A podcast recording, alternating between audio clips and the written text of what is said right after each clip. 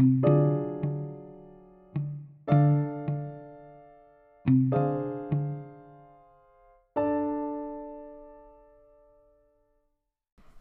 ja tervetuloa kolmannen kriminaalitapaus-podcastin jakson pariin. Tässä podcastissa käsitellään rikostapauksia, joissa pääpaino on murhissa ja katoamiskeisseissä. Tähän asti käsittelyssä on ollut suomalaisia rikoksia, mutta tulevaisuudessa on mahdollisesti tulossa jaksoja myös muiden Pohjoismaiden rikoshistoriasta. Tämänkertaisessa jaksossa aiheena on Martti ja Elise Heinon murhat vuodelta 2001. Heinojen murhat herättivät mediassa paljon huomiota, sillä kyseessä oli tarkkaan suunniteltu rikos, jonka tekijöinä toimi neljä 16-18-vuotiaista poikaa Espoosta. Nämä pojat eivät olleet millään tasolla tyypillisimpiä nuoria rikoksentekijöitä, sillä heidän sosiaalinen taustansa oli vahva. Murha toteutettiin kylmäverisesti ja motiivina toimi raha.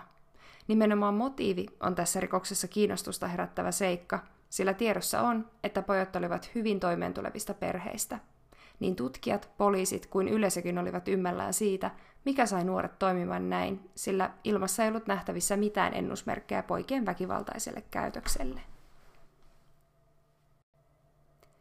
Elisa ja Martti Heino olivat tavallinen espoolainen pariskunta, vaikkakin Martti Heinon elinkeino oli hieman valonarka.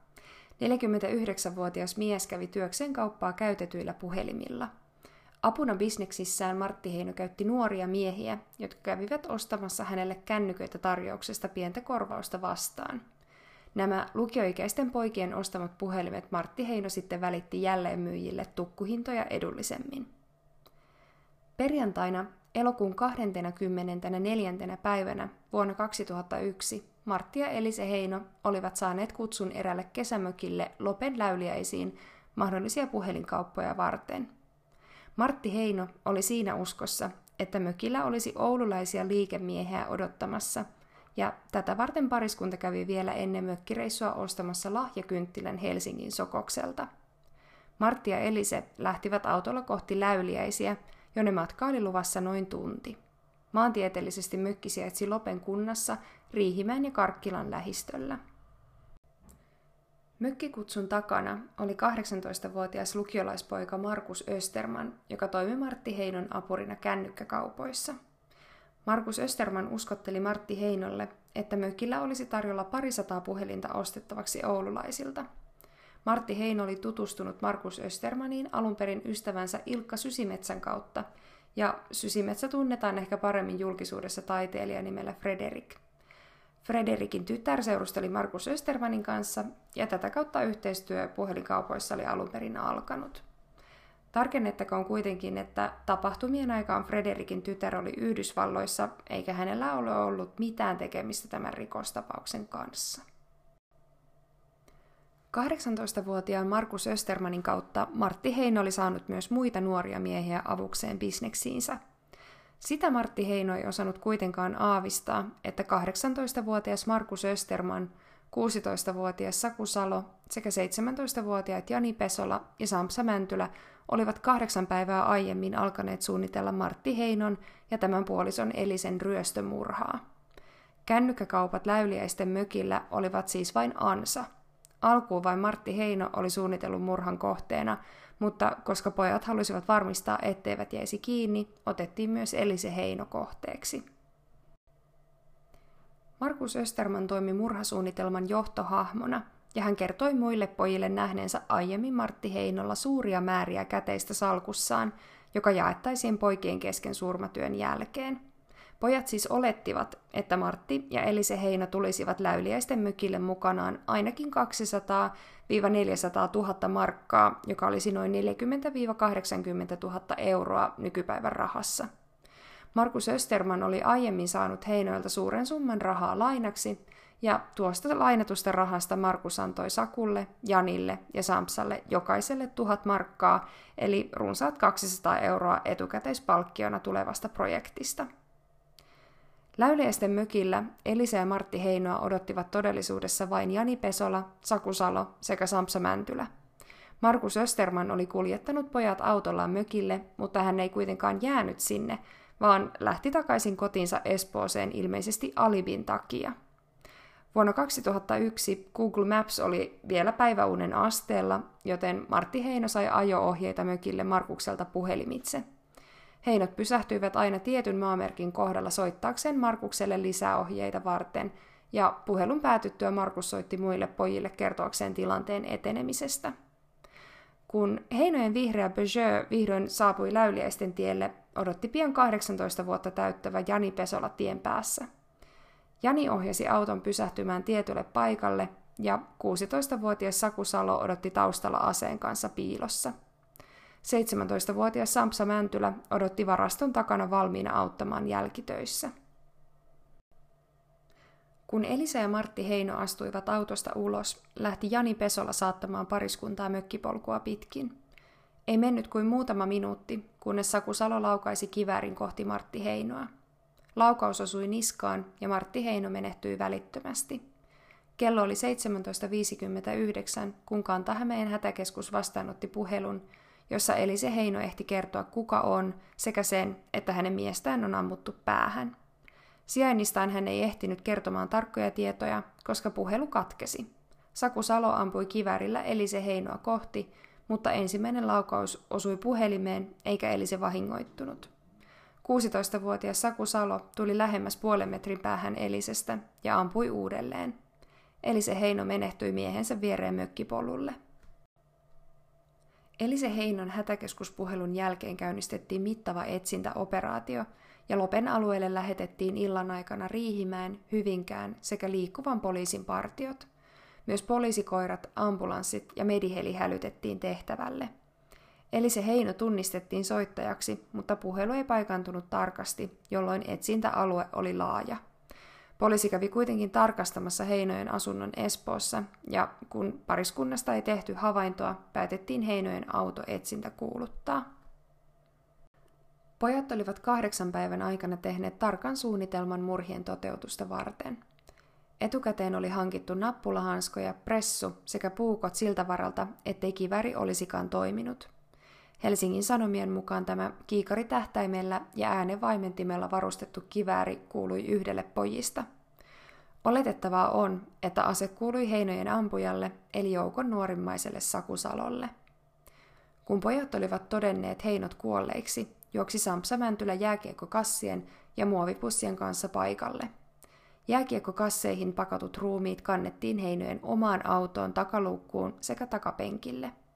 Koska kaikki kolme poikaa eivät enää mahtuneet autoon, oli Jani Pesolan määrä jäädä siistivän jälkiä mökille, kun Sakusalo ja Sampsa Mäntylä lähtivät Heinojen autolla kohti Espoon Sorvalampea, jossa Markus Österman heitä odotti. Heinojen vihreä auto jätettiin Espoon Sorvalammen läheiselle parkkipaikalle odottamaan, kun Markus Österman ja pojat lähtivät yhdessä kohti Espoon Suvisaaristoa. Suvisaaristossa odotti vene, jota lainattiin yhden pojan isoisältä, jolle kerrottiin peitetarina kalareissusta. Vene laitettiin valmiiksi ja yöllä oli aika palata takaisin Sorvalammelle hakemaan ruumiskassit autosta. Kun ruumiskassit oli haettu, ajoivat pojat takaisin veneelle Suvisaaristoon. Kaksi poikaa lähti upottamaan mereen kivillä täytettyjä ruumiskasseja. He ajoivat veneellä ulapalle ja tiputtivat kassit pimeässä lyhyen matkan päähän toisistaan. Paluumatka oli dramaattinen, sillä pojat ajoivat karille ja moottori hajosi, jolloin heidän piti soutaa takaisin maihin. Seuraavana päivänä, eli lauantaina 25.8., pojat päättivät siirtää Heinojen auton. Tarkoituksena oli ajaa auto Helsinki-Vantaan lentokentän parkkiin hämäykseksi, mutta pojat totesivat auton niin veriseksi, että he päättivät ajaa auton Espoon Mankkaan kaatopaikalle. Ajatuksena oli hajottaa auto palasiksi, jotta mitään vihjeitä surmatyöstä ei jäisi jäljelle – Lauantain ja sunnuntain välisenä yönä pojat kävivät myös ryöstöretkellä Heinojen asunnolla, ajatuksena viedä mukanaan kaikki arvotavara, minkä ehtivät ottaa. Rahaa eivät löytäneet, mutta Nokian kännyköitä, muita puhelintarvikkeita sekä tupakkaa he ottivat mukaansa. Keikka kuitenkin keskeytyi, kun pojat huomasivat poliisin ajavan lähistöllä. Kävi tuuri ja pojat ehtivät livahtaa talon takaovesta ulos. Seuraavana päivänä pojat hankkivat työkaluja Heinojen auton hävittämistä varten ja he maksoivat ne Martti Heinon taskusta löytyneillä rahoilla. Lukioikäiset Markus, Jani, Saku ja Samsa luulivat tehneensä täydellisen rikoksen. Tarina sai kuitenkin uuden käänteen, kun 26. elokuuta sunnuntai-yönä Martti ja Elise Heinon Peugeot 206 nähtiin mankkaan käytöstä poistetulla kaatopaikalla. Koska auto oli niin epämääräisessä paikassa, herätti tämän eräiden nuorten miesten huomion ja he ilmoittivat autosta hätäkeskukseen. Auto oli lukittu eikä avaimiakaan löytynyt. Koska auto oli jo aiemmin etsintäkuulutettu, käynnisti tämän rikostutkinnan, jonka vetovastuuseen siirtyi lopulta keskusrikospoliisi. Auto vietiin Espoon poliisin teknisiin tiloihin, jossa tehtiin havainnot kuivumattomasta verestä auton takakontissa. Tämän lisäksi autoon oli jäänyt veriset hanskat ja kuskin puoleisen oven kynnyksellä oli veritippoja. Poliisi pyysi myös yleisöltä apua tapauksen selvittämiseen, koska tutkinnan keskiössä oli nyt henkirikos. Poliisi haki Riihimäen käräjäoikeudelta luvat siihen, että Elise ja Martti Heinon televalvontatiedot pystyttiin jäljittämään ajalta ennen hätäkeskuspuhelua. Poikien jäljille päästiin, kun huomattiin, että Markku Heinon liittymästä oli soitettu Markus Östermanin numeroon lukuisia kertoja perjantaina 24. elokuuta ennen Elise Heinon hätäkeskuspuhelua. Poliisin tehtäväksi tuli selvittää, kuka tämä Markus oli ja miksi näitä puheluita oli soitettu. Oli selvää, että tällä Markuksella oli jokin yhteys Heinojen katoamiseen ja poliisille vielä selvittämättömiin murhiin. Käräjäoikeudelta haettiin tämän myötä myös lupa Markuksen televalvontatietojen läpikäyntiin. Näiden pohjalta saatiin selville, että tuona samaisena perjantaina elokuussa Markus oli ollut puhelinyhteydessä yhteen murhien toteuttamisessa mukana olleeseen poikaan. Poliisille alkoi hiljalleen valita tapahtumien kulku. Pojat eivät olleet osanneet ajatella, että poliisi pystyisi haarukoimaan Markus Östermanin puhelutiedoista yhteensä viisi muutakin poikaa, jotka mahdollisesti liittyivät Heinojen katoamiseen. Televalvontatietojen, auton löytöpaikan ja aikaisempien tapahtumien pohjalta poliisi määräsi kuusi nuorta miestä kiinni otettavaksi tiistaina 28. elokuuta 2001. Oli ilta, kun viisi poikaa otettiin kiinni Espoon poliisin ja keskusrikospoliisin yhteistyönä. Neljä päivää surmatyön jälkeen kuusi poikaa vietiin kuulusteluihin. Kaksi pojista vapautettiin miltei heti, kun huomattiin, ettei heillä ollut osaa tapahtumiin. Markus Österman, Jani Pesola, Sakusalo ja Samsa Mäntylä pysyivät pidätettyinä. Kuulustelut suoritettiin erikseen ja ne jaettiin neljän tutkijan kesken – näin tutkijat pystyivät nopeasti saamaan laajan kuvan tapahtumista samalla vertailen kuulusteltavien kertomuksia. Koska Elise ja Martti Heinon murhista epäilyt olivat alaikäisiä Markus Östermania lukunottamatta, tarkoitti tämä sitä, että kuulusteluissa oli mukana huoltaja ja mitä luultavimmin Espoon sosiaaliviranomaisen edustaja, joka yleensä kuulusteluissa on sitten lastensuojelun sosiaalityöntekijä. Kuulustelussa voi siis käytännössä olla nuoren ja poliisin lisäksi monta muutakin ihmistä, ja tilanne on luonnollisesti melko jännittävä nuoren näkökulmasta. Vanhemman läsnäolo saattaa myös aiheuttaa sen, ettei nuori halua kertoa kaikkea. Saku Salo, Jani Pesola ja Sampsa Mäntylä kertoivat yhdenmukaiset kuvaukset kuulusteluissa siitä, miten murha toteutettiin – Kolme poikaa myönsivät olleensa osallisena Martti ja Elise Heinon surmissa, jotka tapahtuivat läyliäisissä kesämökillä. He pakkasivat ruumiit jääkiekkokasseihin ja upottivat ne mereen Espoossa. Idean takana oli 18-vuotias Markus Österman, joka oli houkutellut pojat mukaan tuhannen markan palkkiolla sekä kertomalla isoista rahasummista, jotka odottaisivat nelikkoa murhan jälkeen. Markus Östermanin kuvaus tapahtumista poikkesi, sillä hän kertoi tarkoituksena olleen vain ryöstää Martti Heino.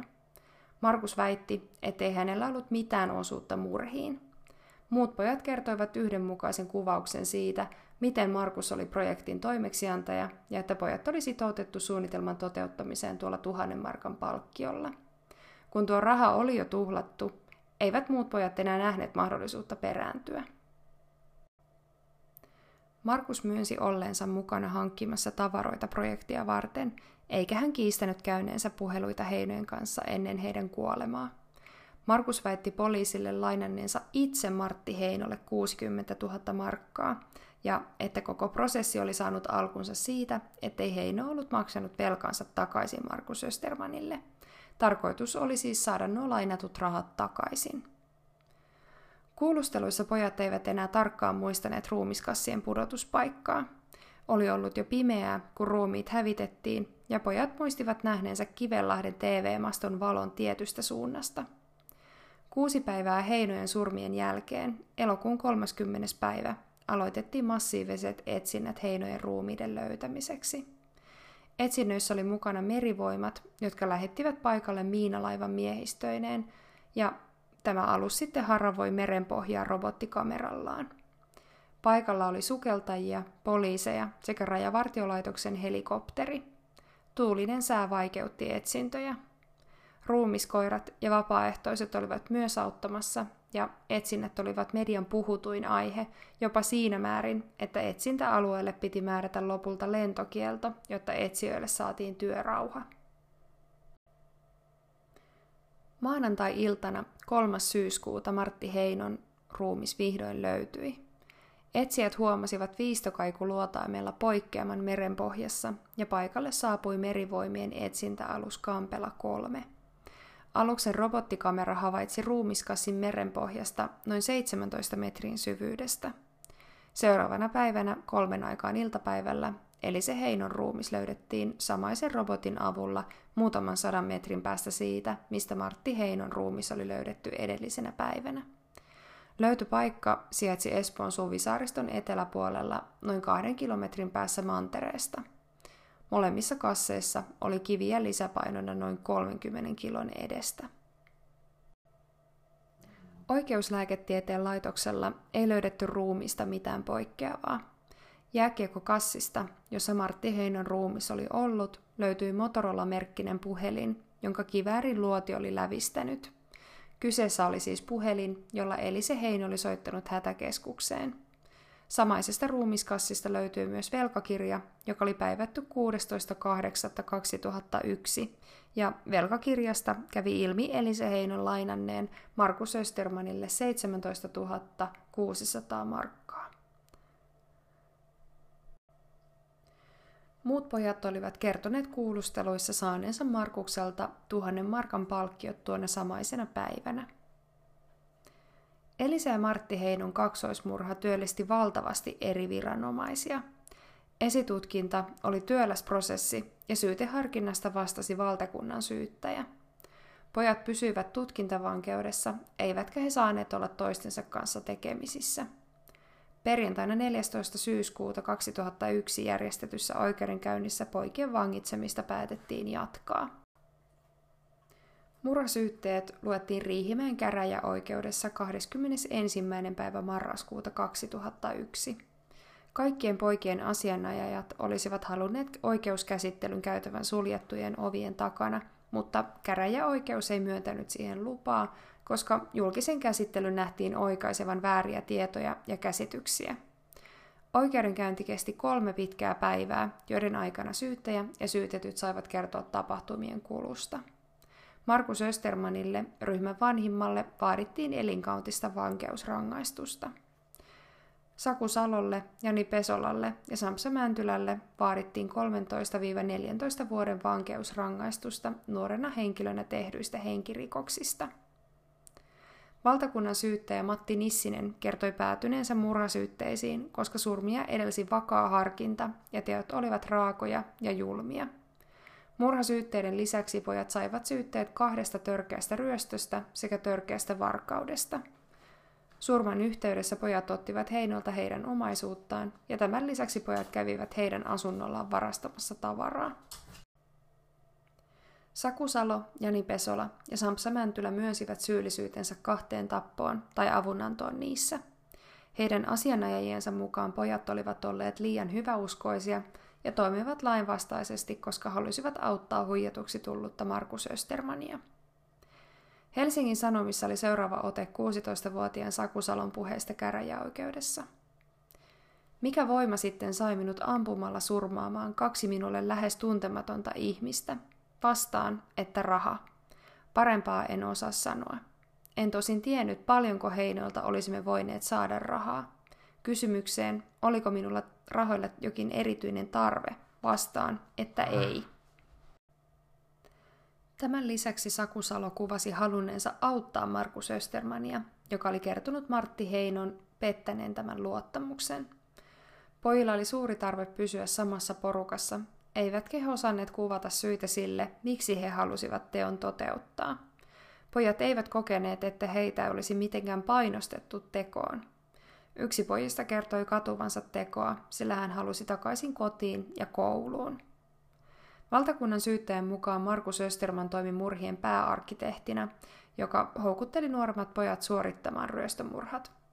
Markus Östermanin puolustus myönsi avunannon yhteen törkeään ryöstöön, mutta hänen johtajaroolinsa teoissa kiistettiin. Markus Österman pysyi edelleen tarinassaan siitä, ettei hänellä ollut osuutta murhiin ja että kolme muuta poikaa olivat toimineet vastoin yhteistä suunnitelmaa. Markus Österman kertoi käräjäoikeudessa, että olisi lainannut Martti Heinolle 57 000 markkaa, jotka hän oli nostanut Nordean osakkeistaan ja säästetyistä lapsilisistä. Markus oli saanut 18-vuotis lahjaksi vanhemmiltaan uuden Audin, ja tuo Heinolle lainattu summa oli ollut tarkoitus käyttää siihen, että Markus olisi hankkinut vielä tästä arvokkaamman nelivetomallin. Markus Östermanin mukaan Heino ei kuitenkaan maksanut rahaa takaisin pyynnöistä huolimatta, jonka myötä hän ei nähnyt enää muuta vaihtoehtoa kuin alkaa kiristää tätä, ja väijytysmökillä oli suunniteltu tämän takia. Markus Östermania kuultiin käsittelyn viimeisenä päivänä, ja hän käyttäytyi salissa niin ylimielisesti, että oikeuden puheenjohtaja joutui muistuttamaan häntä omasta asemastaan syytettynä. Kolmipäiväisen oikeudenkäynnin päätteeksi Riihimäen käräjäoikeus passitti kaikki neljä poikaa mielentilatutkimukseen, koska tekijät olivat nuoria ja teot erityisen raakoja. Tämä tarkoitti sitä, että oikeudenkäynti jatkui vasta tutkimusten valmistuttua ja tuomiot annettiin seuraavan vuoden kesäkuussa. Mielentilatutkimusten mukaan pojat olivat toimineet täydessä ymmärryksessä tekoja tehdessään – Riihimäen käräjäoikeus tuomitsi 19-vuotiaan Markus Östermanin elinkautiseen vankeuteen. 17-vuotias Saku Salo tuomittiin 13 vuoden vankeuteen ja 17-vuotiaat Samsa Mäntylä ja Jani Pesola tuomittiin 12 vuoden vankeuteen. Alaikäisinä rikoksentekijöinä heille ei voitu langettaa elinkautista. Tuomioihin oli sisällytetty myös rangaistukset pariskunnan törkeästä ryöstöstä. Mitä tuli Markus Östermanin selityksiin Martti Heinon maksamattomasta velasta, selvitettiin sen taustat perinpohjin. Oikeuden mukaan oli mahdotonta, että Martti Heino olisi ottanut kovakorkoista ja lyhytaikaista lainaa lukiolaispojalta, sillä Martti ja Elise Heinolla oli tileillään huomattavat määrät rahaa, joten lainoille ei olisi ollut edes tarvetta. Oikeus näki Markus Östermanin murhasuunnitelman pääideoijana, mutta Östermanin motiivi jäi hieman epäselväksi. Oli mahdollista, että Österman koki tulleensa kohdelluksi epäoikeudenmukaisesti kännykkäkaupoissa, tai sitten surmien takana oli rahanahneus. Oikeus määräsi tuomitut maksamaan Elise Martti Heinon vanhemmille sekä Martti Heinon pojalle 6727 euron korvaukset henkisistä kärsimyksistä. Elise ja Martti Heinon sisarukset hakivat myös korvauksia, mutta vaatimukset hylättiin. Martti ja Elise Heinon läheisten näkökulmasta oikeusprosessi oli varmasti tuskallisen pitkä. Syyttäjä koki käräjäoikeuden tuomioiden olleen riittäviä, ja myös Heinojen omaiset tyytyivät tuomioihin. Sen sijaan kaikki neljä tuomittua valittivat käräjäoikeuden päätöksestä. Tämä tarkoitti sitä, että käsittely jatkui Kouvolan hovioikeudessa 13. tammikuuta vuonna 2003. Hovioikeudessa käsittely kesti jälleen kolme päivää ja kaikki neljä tuomittua vaativat rangaistustensa alentamista ja tuomioidensa lyhentämistä. Markus Östermanin puolustus oli sitä mieltä, että kyseessä oli avunanto tappoon, eikä kyse ollut murhista. Samoin Saku Salon puolustus haki tuomiota kahdesta taposta, perusteena se, ettei tilannetta edeltänyt vakaa harkinta. Samsa Mäntylän ja Jani Pesolan puolustus niin ikään totesi kyseessä olleen avunanto kahteen tappoon. Omaisten asianajajana toimi Heikki Lampela, jolla oli oma teoria Östermanin motiiveista. Hän kertoi Markus Östermanin tuhlanneen aiemmin mainitut Nordean osakkeet, jonka vuoksi piti äkkiä keksiä suunnitelman rahojen takaisin saamiseksi, ja muut pojat houkuteltiin mukaan pientä palkkiota vastaan. Hovioikeudessa Samsa Mäntylä, Jani Pesola ja Saku Salo kertoivat jälleen samantyyppiset kuvaukset tapahtumista, kun Markus Österman jatkoi edelleen samalla tavalla Martti Heinon maksamattomasta velasta. Kun oikeudessa kysyttiin, miksi Östermanin kuvaus poikkeaa niin paljon muiden poikien tarinoista, totesi Österman Helsingin Sanomien mukaan, ettei keksi mitään syytä tälle ja pohti muiden haluavan vain pienemmän tuomion. Hovioikeuden käsittely ei kuitenkaan tuonut tuomioihin muutoksia, sillä käräjäoikeuden tuomiot pysyivät täysin samoina. Hovioikeus yhtyi käräjäoikeuden näkemykseen siitä, että Elise ja Martti Heino murhattiin. Henkirikoksia ei tehty siis hetkellisessä kiihtymystilassa tai painostuksen alaisena, vaan suunnitelma oli hiottu pitkään. Jokaisella vastaajalla olisi ollut mahdollisuus perääntyä tai estää murhien toteuttaminen. Korkeimmasta oikeudesta ei annettu valituslupaa tuomituille, eikä se ottanut käsittelyyn Markus Östermanin valitusta. Koko jutulle saatiin siis lopullinen päätös vasta kesäkuussa 2003, melkein kaksi vuotta murhien tapahtuma-ajan jälkeen. Tuomitut vangittiin elokuussa 2001, joka tarkoittaa sitä, että kaikki ovat jo vapautuneet vankilasta – Saku Salo, Samsa Mäntylä ja Jani Pesola istuivat tuomiostaan ensikertalaisina noin puolet, joten he ovat luultavasti päässeet ehdonalaiseen loppuvuodesta 2006. Markus Österman istui tuomiota pisimpään, sillä täysi-ikäisenä hänet tuomittiin elinkautiseen. Österman haki armahdusta presidentti Haloselta vuonna 2008, jolloin hän oli siis 25-vuotias. Hakemus kuitenkin tuolloin hylättiin, mutta vuonna 2013 Österman pääsi lopulta ehdonalaiseen, joka kesti vuoteen 2016 asti. Nuorien espoolaispoikien teoille ei ole julkisuudessa esitetty mitään tiedossa olleita ennusmerkkejä. Poikien vanhemmat ja lähipiiri olivat luonnollisesti järkyttyneitä teoista, eikä vanhempia näkynyt oikeuden istunnoissa. Alle 18-vuotiaiden tekemät henkirikokset ovat tilastollisesti harvinaisia, ja näiden poikien taustaa vasten teot olivat varsin yllättäviä. Nuorin poista harrasti jääkiekkoa ja vanhin salibändiä, ja pojat olivat myös suhteellisen menestyneitä koulussa.